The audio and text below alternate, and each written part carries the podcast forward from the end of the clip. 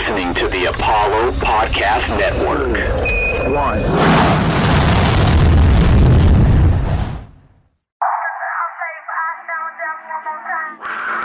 To win championships, you've got to have a championship organization. Drexler, oh, what a pass to Anders. Hakeem follows. Dorian Branch fires, she converts. Grimes again. Tough shot. Oh, it drops. And Pull up three in transition for Angela Harris. Jerome says not tonight, not in Houston.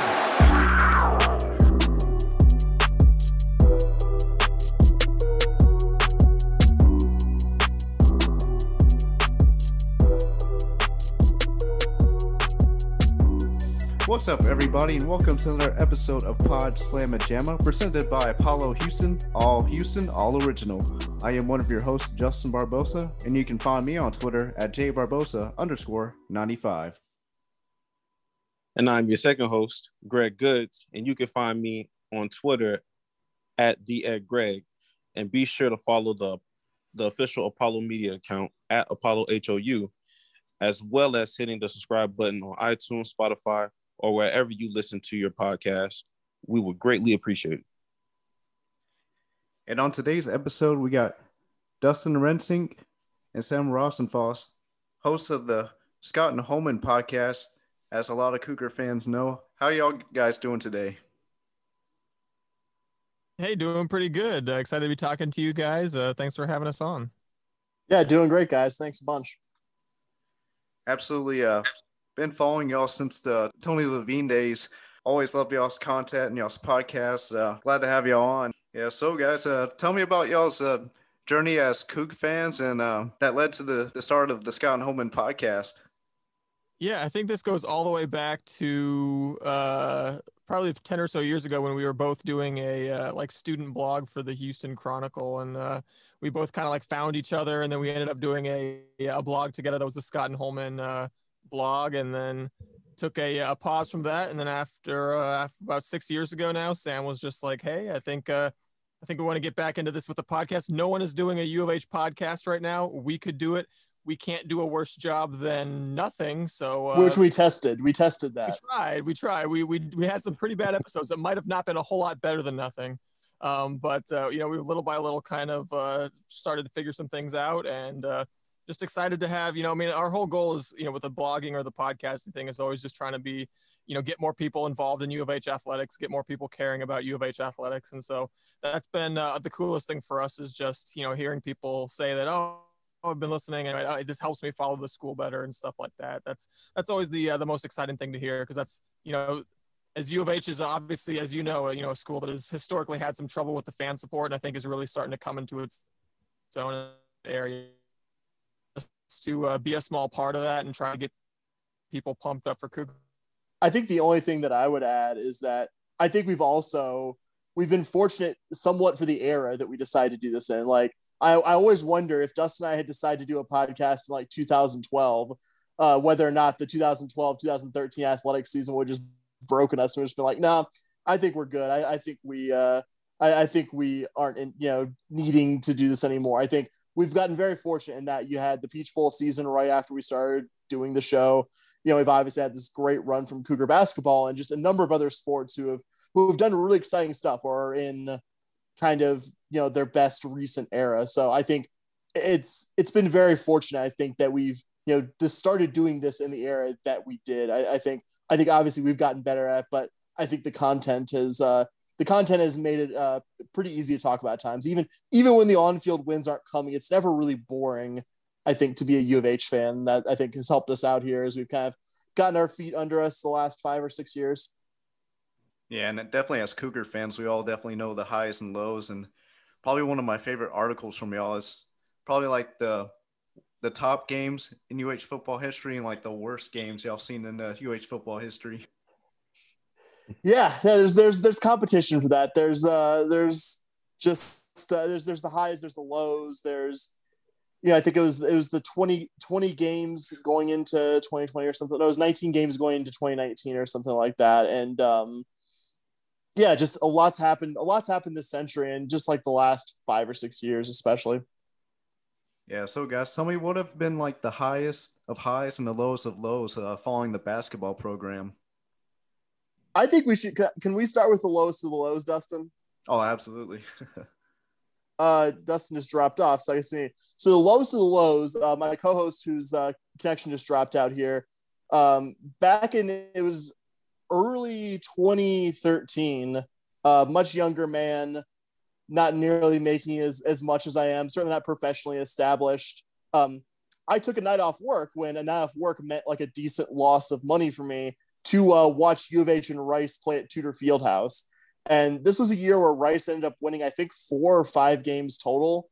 And uh, you probably know where I'm going with this. One of those four or five games was a uh, nine to 10 point win over James Dickey era U of H. And I just remember the two of us leaving Rice's arena and thinking, this has to be the low point. Rice hasn't won a single Conference USA game this season.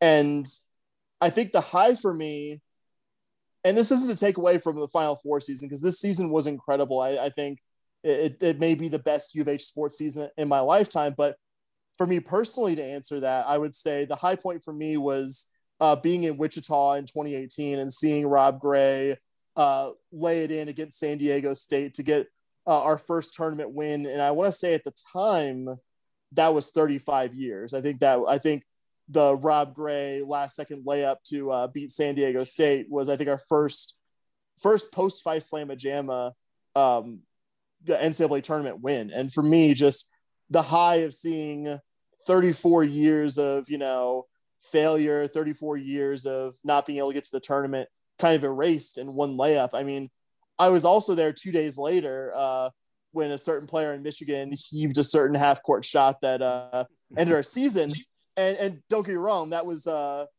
that was like being punched in the stomach, but I think there was still some of the high for me of just seeing Cougar basketball get to the NCAA tournament and get to the NCAA tournament as a good at-large team and seeing us win a game and as painful as the specific way we lost to Michigan was that we were a half-court heave from going to the second weekend of March Madness to me would have been inconceivable three or four years before then, just because of what our basketball program was for so long. And that game against Mich- Michigan, as much as a gut punch it was, that Michigan team went all the way to the championship game and lost to Villanova. But that really showed what was to come for this Cougar program. And uh, that 2018 was really the the door breakers for the Cougars because they finally got into the tournament and really groundbreaking guys with Rob Gray, Wes Van Beck, Monty Brooks, Davis, Breaon Brady, all those guys. Yep. Yeah, it's just like we've had better teams since then. I would I would argue I would say maybe uh, the 2019-2020 team was probably about give or take roughly even with the 2017-2018 team, but the year after and of course this past season were better teams no matter how you slice it. But it's just there was something significant to that team playing the entire season uh, away from the University of Houston. I know TSU is just down the street, but to play an entire season without any true home games, it's not something a lot of programs do year in year out. And to do that, have a good season, and you know have the first NCAA at large caliber team in in decades, it's it's incredible. And just that that team will always be very special to me. I mean, I think the only thing that could top that 2017 2018 team to me, I mean, as great as the Final Fours, this is not me trying to diminish the Final Four because that's you know one of those U of H things I'm going to remember until uh, the day I die. But to you know kick down the door and to truly you know complete the culture change because it's there's a mental block. I mean, before that team went to the NCAA tournament, I don't think most of those guys were alive the last time U of H had like an at-large caliber team. So, you know, that's that's a lot. That's a that's and something uh, Sampson talks a lot about. Guys like Rob Gray, Corey Davis, Breaon Brady, Armoni Brooks, they bought in when U of H being a nationally relevant basketball program was a nice idea rather than now where it's the reality. I mean, obviously, you know, take take whatever you can get, but you know, a lot of the guys on the team now joined this program when we had the nice arena coming off a tournament season, all that jazz. And yeah, that that that team yeah, the, the table setters, I guess, if you will, and even the two teams before that, even though they only went to the NIT, you know, it's, it's worth noting that, and this was something I noticed at the time, those were the two best KenPom seasons U of H basketball had had in the 21st century, even before we went to the NCAA tournament. So it was very obvious Kelvin Sampson was building something here. And obviously, you know, it's gone from being, you know, a cool story, a team that was a buzzer beater away from, um, you know, going to the second weekend of March to a program now that's, you know, national top 25, coming off a Final Four appearance, just got a four star top 100 guy to commit, all that stuff. Yeah, definitely one of my favorite memories from that 2018 season at TSU was uh, beating number five ranked Cincinnati and everybody storming the court. That was just an awesome moment. It was. I, uh, I, I, that was the last time. I think it would be the last time I'll ever really do. The last time I stormed the court for a win was, I think, that Cincinnati game. I, I remember. I also uh, parked in a no park parking uh, area and got towed from TSU oh, right man. afterwards. I remember. I remember though the you I was just so euphoric that I was just like, wow. Well, I guess I better look at where my car is. And I called. I think yeah, because Dustin had driven out too, and he ended up picking me up. We got dinner and picked up the car. But yeah, just we finally got an atmosphere at TSU. You know, and that kind of also felt like a kick down the door, you know, kind of game. And you, you didn't get your best from Rob Gray. You really, it really wasn't a beautiful offensive performance kind of game. But you know, they had to they had to kind of ugly it up. They had to you know deal with a Cincinnati team that was a real a real tough bunch of guys. You, you didn't just have Jarron Cumberland and his offensive skill, but you know Gary Clark, who's managed to stick around the NBA, Kyle Washington, who was a good college player. I think he's now back on Cincinnati's uh, coaching staff. That was a really good team. That was as good as any Cincinnati team I think we've seen in the last eight or nine years. And you know that also kind of felt like a you know breakthrough moment because Cincinnati was just a team that we could not consistently beat, even even when Sampson had a couple decent teams the year prior. It was just clear Cincinnati was a cut above, and to to beat them to, in essence, with that game, basically clinch U of H's at large, you know, tournament uh, hopes there, and to just I think really give the fan base. So I think it already by then Cougar fans were starting to realize like, hey, this team is special. This team is better than all the previous teams. But I think that was that was proof positive. This was this was a real special group of guys. What What do you think of the new acquisitions of Kyler Edwards, Taze Moore, and Josh Carlton? I thought they're they're really um, I thought they were really on paper good ads. I think obviously everything we're talking about here is theoretical until we see you know Edwards, Moore, and Carlton suit up. But I think I think there's really uh, strong positives from all three guys. I'll start with with Edwards. You're not really asking Edwards to be Quentin Grimes, but I think I think you could ask Kyler Edwards to do a lot of the things that Quentin Grimes did on this year's team, and maybe ask a bit more of the supporting cast around him. I think Kyler Edwards two seasons ago, you really started to see him come into his own offensively. And then when they brought in Mac McClung, Tech did last year, you could you could tell Kyler Edwards never really meshed totally with what Mac McClung did with Tech. I mean, Mac McClung was a pretty good college player, so you can't really blame Tech for bringing him in, but just didn't seem to work with those two guys. I remember Edwards had a particularly bad game uh, against the Cougs up in Fort Worth, but you know, a guy who's a good shooter, a guy who I think will be better cast with what Kelvin Sampson wants to do uh, as opposed to you know what Tech did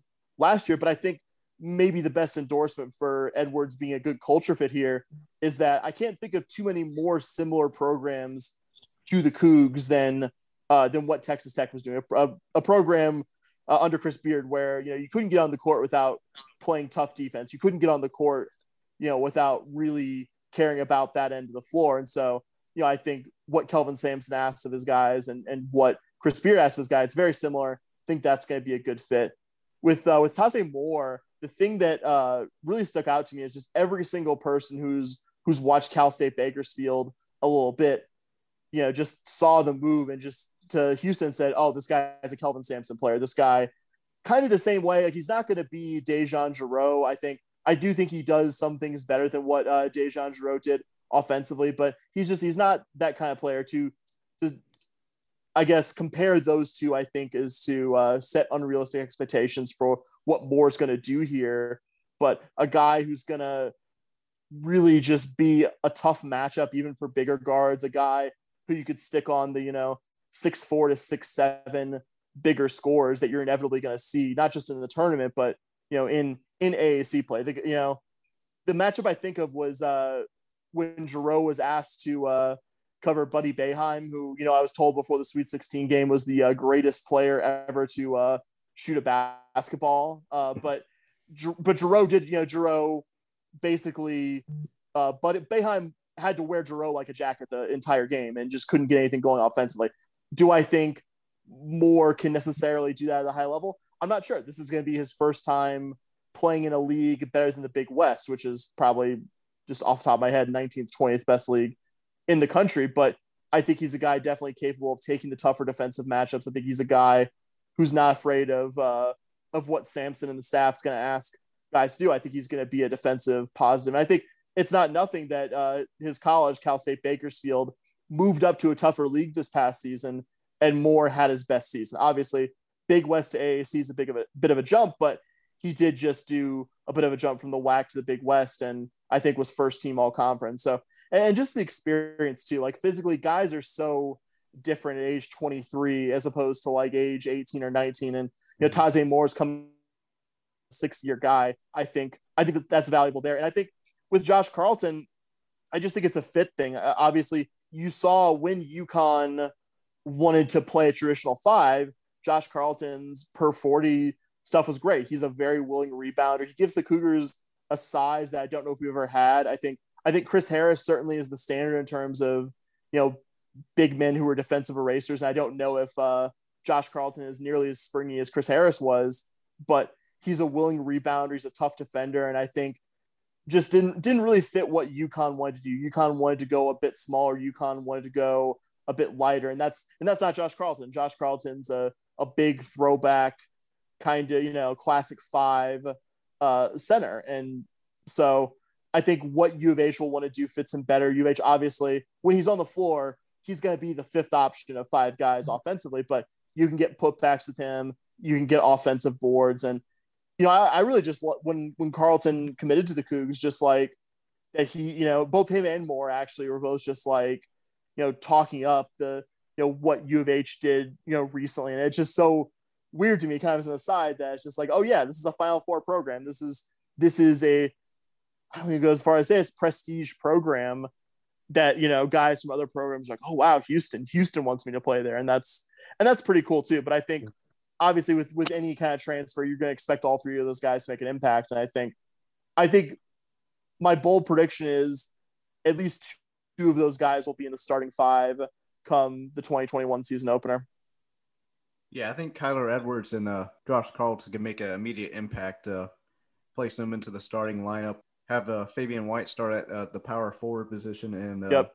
have Taze Moore come off the bench. And uh, also, uh, what I've seen from Taze Moore, he he has crazy athleticism. Like he can fly really high and uh, also shot 50% from three. Yep.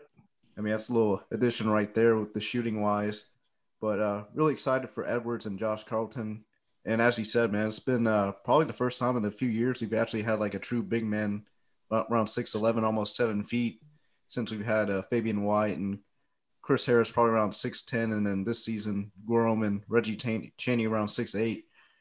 Really a tall guy in the middle with a little bit of athleticism that can bang on the inside. Yeah, the, the key with him is kind of like we saw with Breaon Brady a few years ago is is foul trouble. It's just being able to stay on the court, being able to defend without fouling. And I'm sure he'll get a crash course uh, in that from Sampson Company. Coming up, we'll discuss um, the NBA and former UH Cougars and um, their thoughts on on the rise of players like Nate Hinton and Armoni Brooks right after this.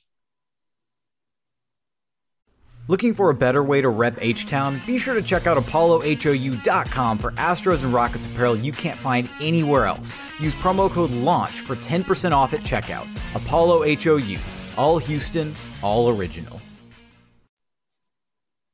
Welcome back. I'm coming into the second segment. There's been a lot a lot of things going on with our former UH Cougars, as in Armoni Brooks um, doing well with the Rockets, Nate Hinton being on the roster for for the for the Dallas Mavericks. Uh, what are your thoughts on on the rise of, the, of Armoni Brooks and and people like um, Nate Hinton as well coming in? Yeah, I think obviously coming out of high school, Armoni wasn't a big recruit. I think he was like number three hundred something uh, in the country. But like you saw by his junior year, the guy had a shot. The guy was basically in range once he got just past the half court logo. And I think as soon as you know, I, I think it was kind of a surprise in real time, but when he decided, yeah, yes, I'm going to stay, you know, stay in the draft. I'm going to um, just start my professional career. Um, I think a lot of people were surprised by it, and I'll admit I was somewhat surprised by it. But I knew if he if he could make everything else work, the guy had a shot for the pros. The guy had this the athleticism too.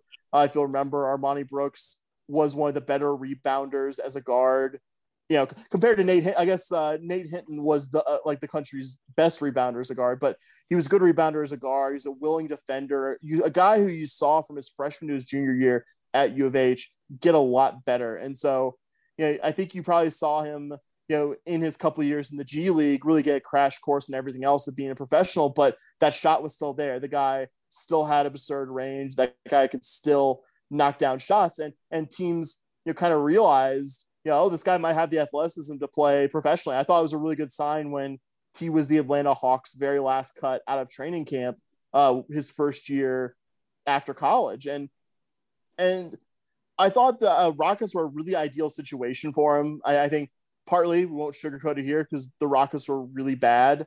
Um, so there's there was no expectation on him. You know, there wasn't this wasn't Armoni going to a team where you know he was going to be expected to be a contributor for a playoff contender. It wasn't a, a team where he was going to sit on the end of the bench and never play. It was going to be, he was going to get NBA reps for a team that's really, you know, playing for 2022 and beyond. But he's going to get a lot of NBA film, a lot of going up against, you know, the league's best guards. And I thought, I thought in his time with the Rockets, I thought he really, even if the Rockets don't consider him part of their long term picture, he really, I think, I think showed to all the teams out there this is this is a guy capable of being on your bench, if not better, in the future. This is a guy who, just like he was in college, is still in range uh, whenever he gets past the three point line, and and that's just you know been proven to be such a valuable skill the last eight nine years. Not just three point shooting, but you know being able to shoot from you know range that most guys don't have. As for Nate, you know I I thought even though it was a different situation with than Armoni Brooks because Nate is on a team with a lot of established guys. Nate is on a you know bona fide playoff team in the Dallas Mavericks. I still you know because I I think with Nate it was it was the shot and his offensive game that I thought okay like that's where he's going to need to develop the most and but everything else like the rebounding the defensive effort the being in the right position because that's one of those things I just remember about Nate's two years at U of H is he would just at a critical point in the game, Nate would either be in the spot to take a three pointer, he would grab an offensive board, he would take a charge. Nate knew the right place to be at all times, like just basketball instincts off the charts.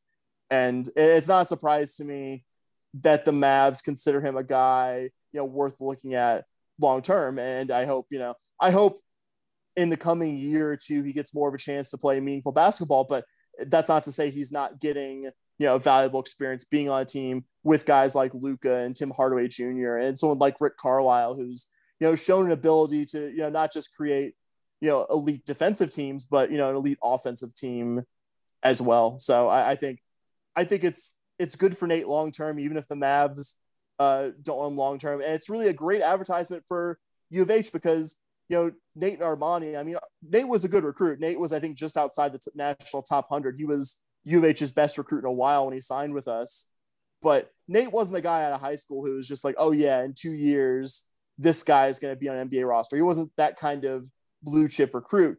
And I think it's a great advertisement for U of H that Nate and Armoni, two guys out of high school who definitely weren't a guaranteed, you know, professional kind of guy, you know, to being on NBA rosters. That's a great advertisement. You know, Kelvin Sampson and his staff can point to you know, those two guys even go back further. Damyean Dotson. I mean, Damyean Dotson was a pretty decent recruit out of high school in Houston, but you know, coming to U of A, she was basically coming off getting kicked off the team Oregon. He would could have been further from the professional ranks. And even though he's you know he's had to toil for the Knicks and the Cavs, not exactly you know basketball royalty recently.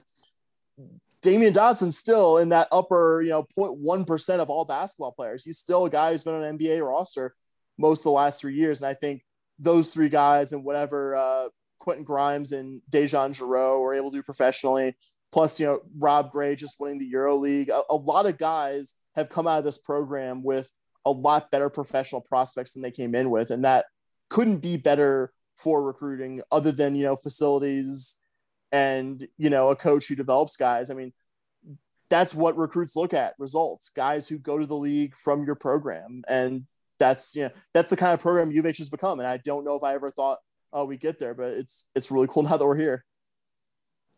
I was about to, I was just going to add, um, I think, and when it comes, especially when it comes to these past four or five years, when it comes to shock, I know that a lot of fans, when you first hear that, you know, they're going to go, you know, test their, you know, test their stock in the NBA draft and, and go into the NBA. I know there's, there's a lot of, you know, it's 50 50. It's, it's wishy washy. Some fans are for it, some fans just kind of have head scratches. Some people are surprised. Um, but I think these past couple years with Kelvin Sampson, I think as more people, I just think we weren't ready to accept yeah. that our school was at that point. I just yeah. think we're so used to four year guys, and I think we're so used to just, um, you know, thinking, okay, if you if if you get draft if you don't get drafted, that equals failure. And I think um, they're just proving to you uh, time and time again, um, you're still an NBA prospect, even um, becoming undrafted or, or, going through the G League route. Um, everybody's not going to be a Damyean Dotson to get drafted. So. Um, before we even go to the next topic, I always wanted to um, see what your takes on are with uh, Rob Gray and Corey Davis since they're playing overseas. Yeah, I think it's been really cool for Rob Gray. I mean, not a bad life he's got. He gets to live in Monaco and be a professional basketball player. So not sure. bad for him. But really like it's it's really cool because next year obviously if an nba opportunity comes up an nba opportunity comes up but next year rob gray and monaco for the first time in that club's history get to go head to head against the best teams in europe. Uh, real madrid um, barcelona both have basketball clubs. I know there's at least a couple of the italian clubs um, that are really good in basketball. Um, luka played for real madrid. I was trying to think that, um, but yeah, getting a, getting a chance to go against the best of the best, I think giving himself one more NBA opportunity because the NBA scouts are looking at EuroLeague. NBA scouts are seeing that because that is probably the best competition outside of uh, outside of the NBA professionally. So that's good for him. Corey Davis is uh, back. He had to have a leave of absence from uh, from BCM, um, also in uh, in the Jeep Elite, which is the French league. Uh, so I think they had they had a head to head not that long after uh, Rob and Monaco won the Euro League, and I think uh, Monaco won by a pretty good margin there. But yeah, just really really cool to see. I, I was watching the highlights of the Euro League, and it was just like it was it was so fun to watch Rob Gray. He looked he looked like college Rob Gray again. He was you know pulling up for threes. He was slashing to the basket. He was finding his teammates at the right time. Just a reminder that he was a guy who could score in so many ways, and also make his teammates so much better. So, you know, really good to see those guys, you know, over there doing awesome. Because I mean, as much as the NBA is the be all end all, the NBA is the gold standard of professional basketball on this planet. You know, Europe is still a pretty high level, and if you can make high five figures, low six figures to play basketball for a long time, that's not a bad living. Like even if Rob Gray's NBA opportunity doesn't come the way you know it's come for Armoni Brooks and Nate Hinton and others. Like Rob Gray is still among the very best to play basketball. Is still still you know living a pretty cool life and still you know doing something not very many guys can say you know that have played the sports that they've done. This past season for the women's team, uh, incredible season. They were uh, just short yep. of making the tournament, but just really a huge jump for Coach Hughey uh, after uh, a bad 2019-20 uh, season, and really just making that big jump and finishing around third in the American. What are your thoughts going on to next season? Because man, uh, this was an incredible season, and I believe if they didn't lose that game against Cincinnati, they probably would have been the first four in.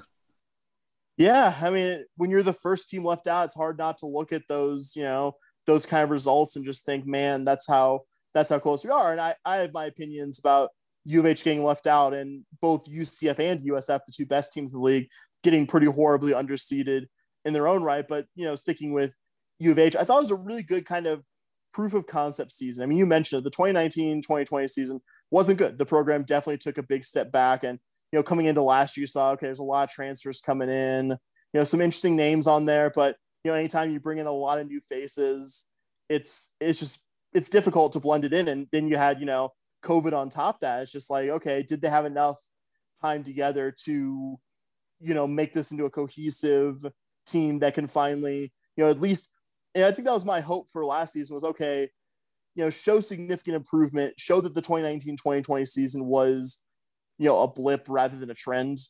And they and they did it. They did it emphatically. And I thought what was really impressive to me is the just the variety of ways they found to win. I and I think, you know, in the past, Hughey's, you know, last couple of, you know, pretty good teams were very much, you know, press, press, press, tempo, tempo, tempo, shoot as many threes as possible kind of teams. And and the Coogs will still do that. The Coogs will still, you know, kind of play that style. But you saw the Cougars, you know, win more low scoring games. You saw you still saw the team have great offensive performances. But you know, I, I thought for me, the game that really convinced me that this team, this team was different. This was a team that was definitely heading the right direction. It was early the season against SFA, a real ugly game. They had to really squeezed it out to win that one. I think it was like a 55 53 final or something like that. But they won a game. Yeah, they won a low scoring game by playing tough defense. And that was, that wasn't really a, a way that we had seen this team win prior under Hughey. It, it, showed that the team had some range. The team had an ability to, you know, win games a variety of different ways. And, and just really impressive. Britt Onyeje was a really great find by the staff. She redshirted at UCF, didn't play there at all, sat out the year before. And she looked like a revelation. She looked like someone who by the end of her career could be, you know, a really good three point shooter and a good defensive specialist. But you know, I think the player that both Dustin and I are most excited about is is Laila Blair. That she was, you know, a real good Houston recruit, finished her high school career at Waller, and then I think, you know, especially as the season went on, showed herself capable of taking on, you know, more and more. I think you saw maybe a little bit of deer in the headlights early for her, but you know, by the end of the season, I thought she looked like a sophomore or junior. I thought you know the trajectory that Laila Blair is on, and you don't want to like jinx anything. You don't want to write you know anyone's career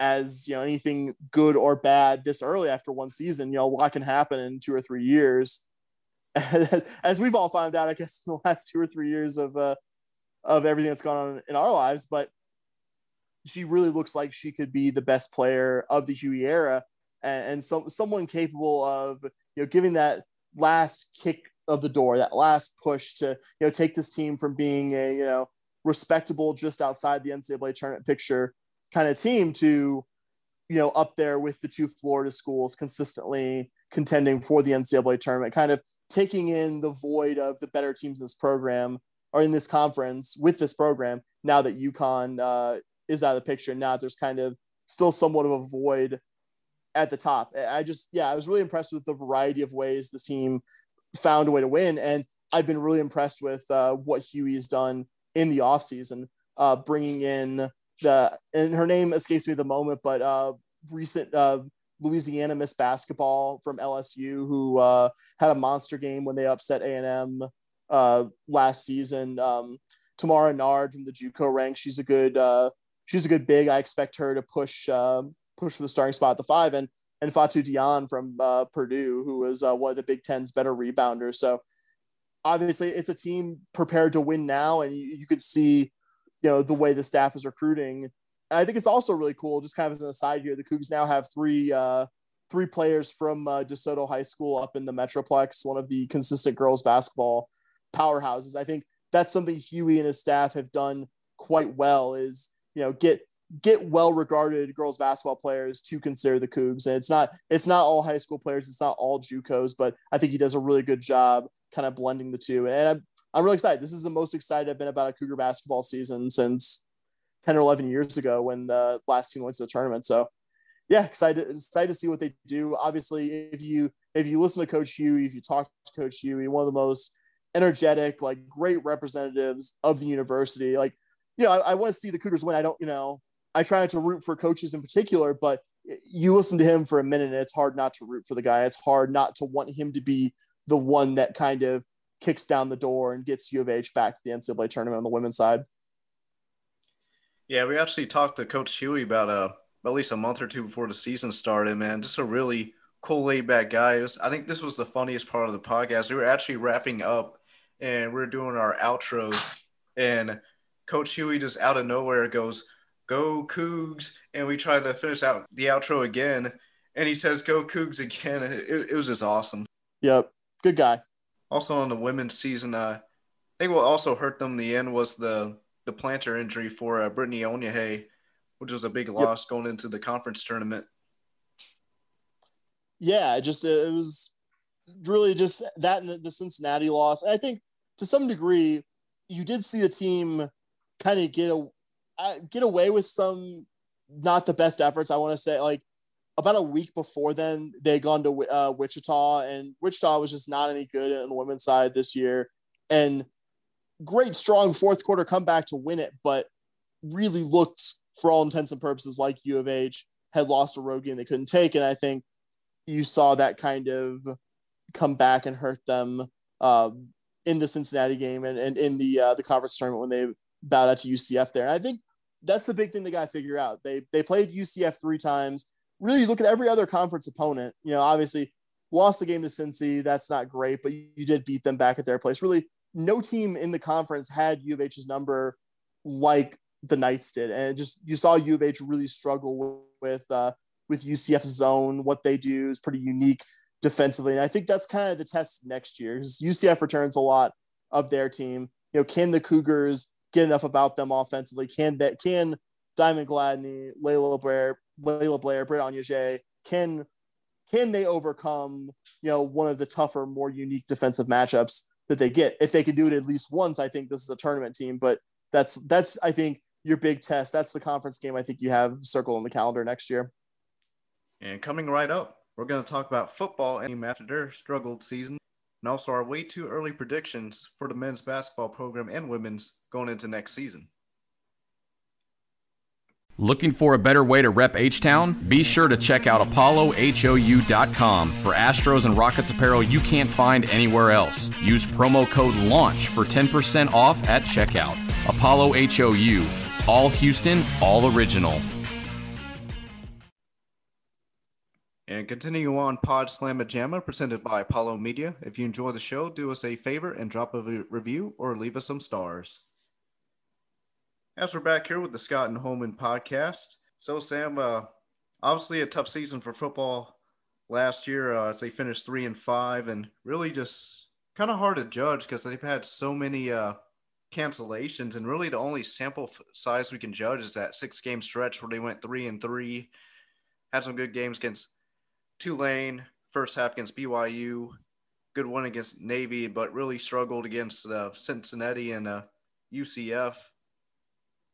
Yeah, the, the two the two data points to me because I don't take a whole lot from after the team came back from their like whatever it was month long COVID pause. I like you, I kind of look at the three and three, and you know, on the one hand, you have the data point the Tulane game. And, you know, Tulane wasn't Alabama or Clemson last year, but Tulane was a good solid team and the 45 to 31 final there doesn't really it doesn't really uh, tell you how badly U of H outplayed Tulane. I think it was a record low rushing yards in the last like six, seven years for them. You saw a defense that looked like it had taken a big step forward. You saw an offense that was a little consistent, but at times could be really explosive in the passing game.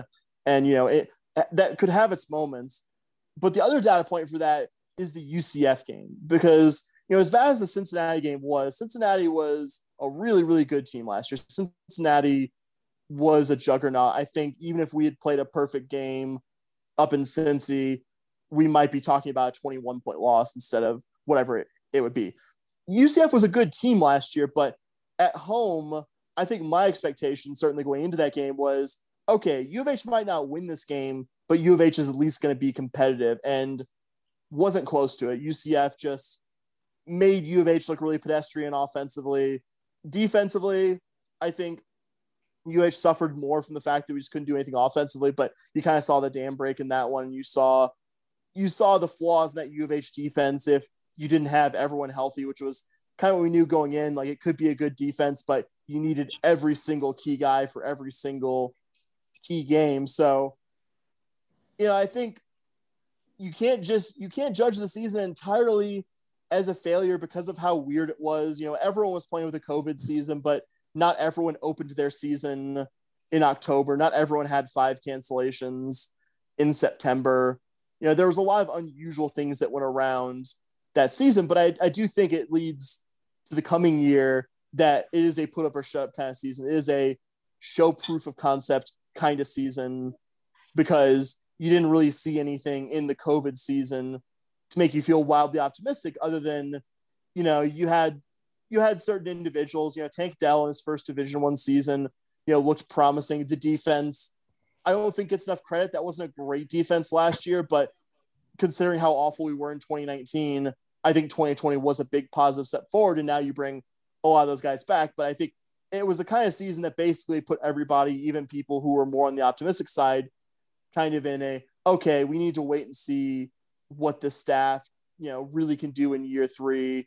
You know, I, I think certainly the honey it was kind of a uh, honeymoon ender of a season, but I think you can't fairly talk about that season and not mention that you know the cancellations just never being able to get into any kind of rhythm in terms of having you know week on week on week games. You know you had that stretch at the beginning of the season then you had the long break and then you had the memphis game then you had the long break for the bowl game. I mean i kind of wish u of h had just not played the hawaii bowl. I don't think that really did anything for anyone or didn't play hawaii at whatever uh, the the New Mexico Bowl in Frisco. I actually forgot what bowl we were in this year because, quite frankly, it just wasn't. It wasn't a game I will ever uh, want to remember. But you know, a disappointing season in some respects, but I think not a season that you can't um, mention mention the unusual aspects of it without talking about and being, I think, fair to everyone involved.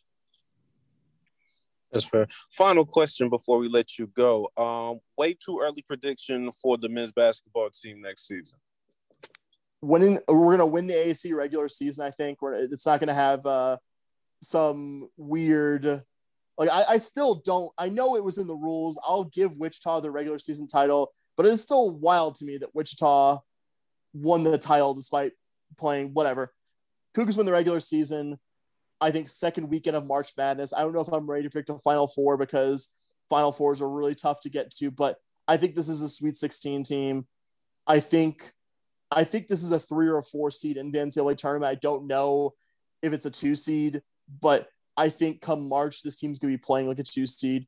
You're gonna have guys like Moore, Edwards, and Carlton, you know, along with uh, I think Tramon Mark taking a much bigger role than he has before. I think I think Tramon Mark anyone who didn't know about Tramon Mark outside of U of H uh, in this conference is going to become very familiar with him by the end. I really do think come this time next year, we're going to be sweating out whether Tramon Mark decides to stay at collegiate or not. And that's going to be a good problem to have because it means Tramon Mark had a conference player of the year kind of season. And that's that's something Sampson's been pretty consistent about that Tramon Mark, you're you're going to see a different Tramon Mark at some point. He's this is a guy who's been making, you know, Jarreau and Grimes and other guys look silly at times in practice and was one of our best recruits, you know, in modern history. I think you're going to see the Tramon Mark you saw in flashes last year for a lot more of the 40 minutes of a game this year. That's that's my my big bowl prediction. Tramon Mark Conference Player of the Year, Cougars regular season champs, and we'll say three seed come uh, next March. And Sam, I know you got to go soon, but once again, man, thank you for coming on to the show. It's been great. Thanks for having me, guys. I really appreciate it. I always love talking Cougar sports. And make sure to follow Sam and Dustin at SH Pawdcast on Twitter. And make sure to listen to the Scott and Holman Pawdcast. Great podcast, and they put out great articles. Sam and uh, Dustin, I hope to have you all again. And maybe one of these days we can join y'all show. Absolutely. Thanks, Justin. Greg. Anytime, man. Thanks. No Sam. problem. Thanks, guys. And that's going to do it for today's episode. So if you haven't already done so, please be sure to subscribe to the podcast on iTunes, Spotify, or wherever you listen to your podcast. And be sure to follow at Apollo HOU for blogs, merch, video, podcasts, and more original Houston sports content not found anywhere else. And as always, thank you so much for listening, and we look forward to having you back for our next episode of Pawd Slama Jama, covering your University of Houston Cougars.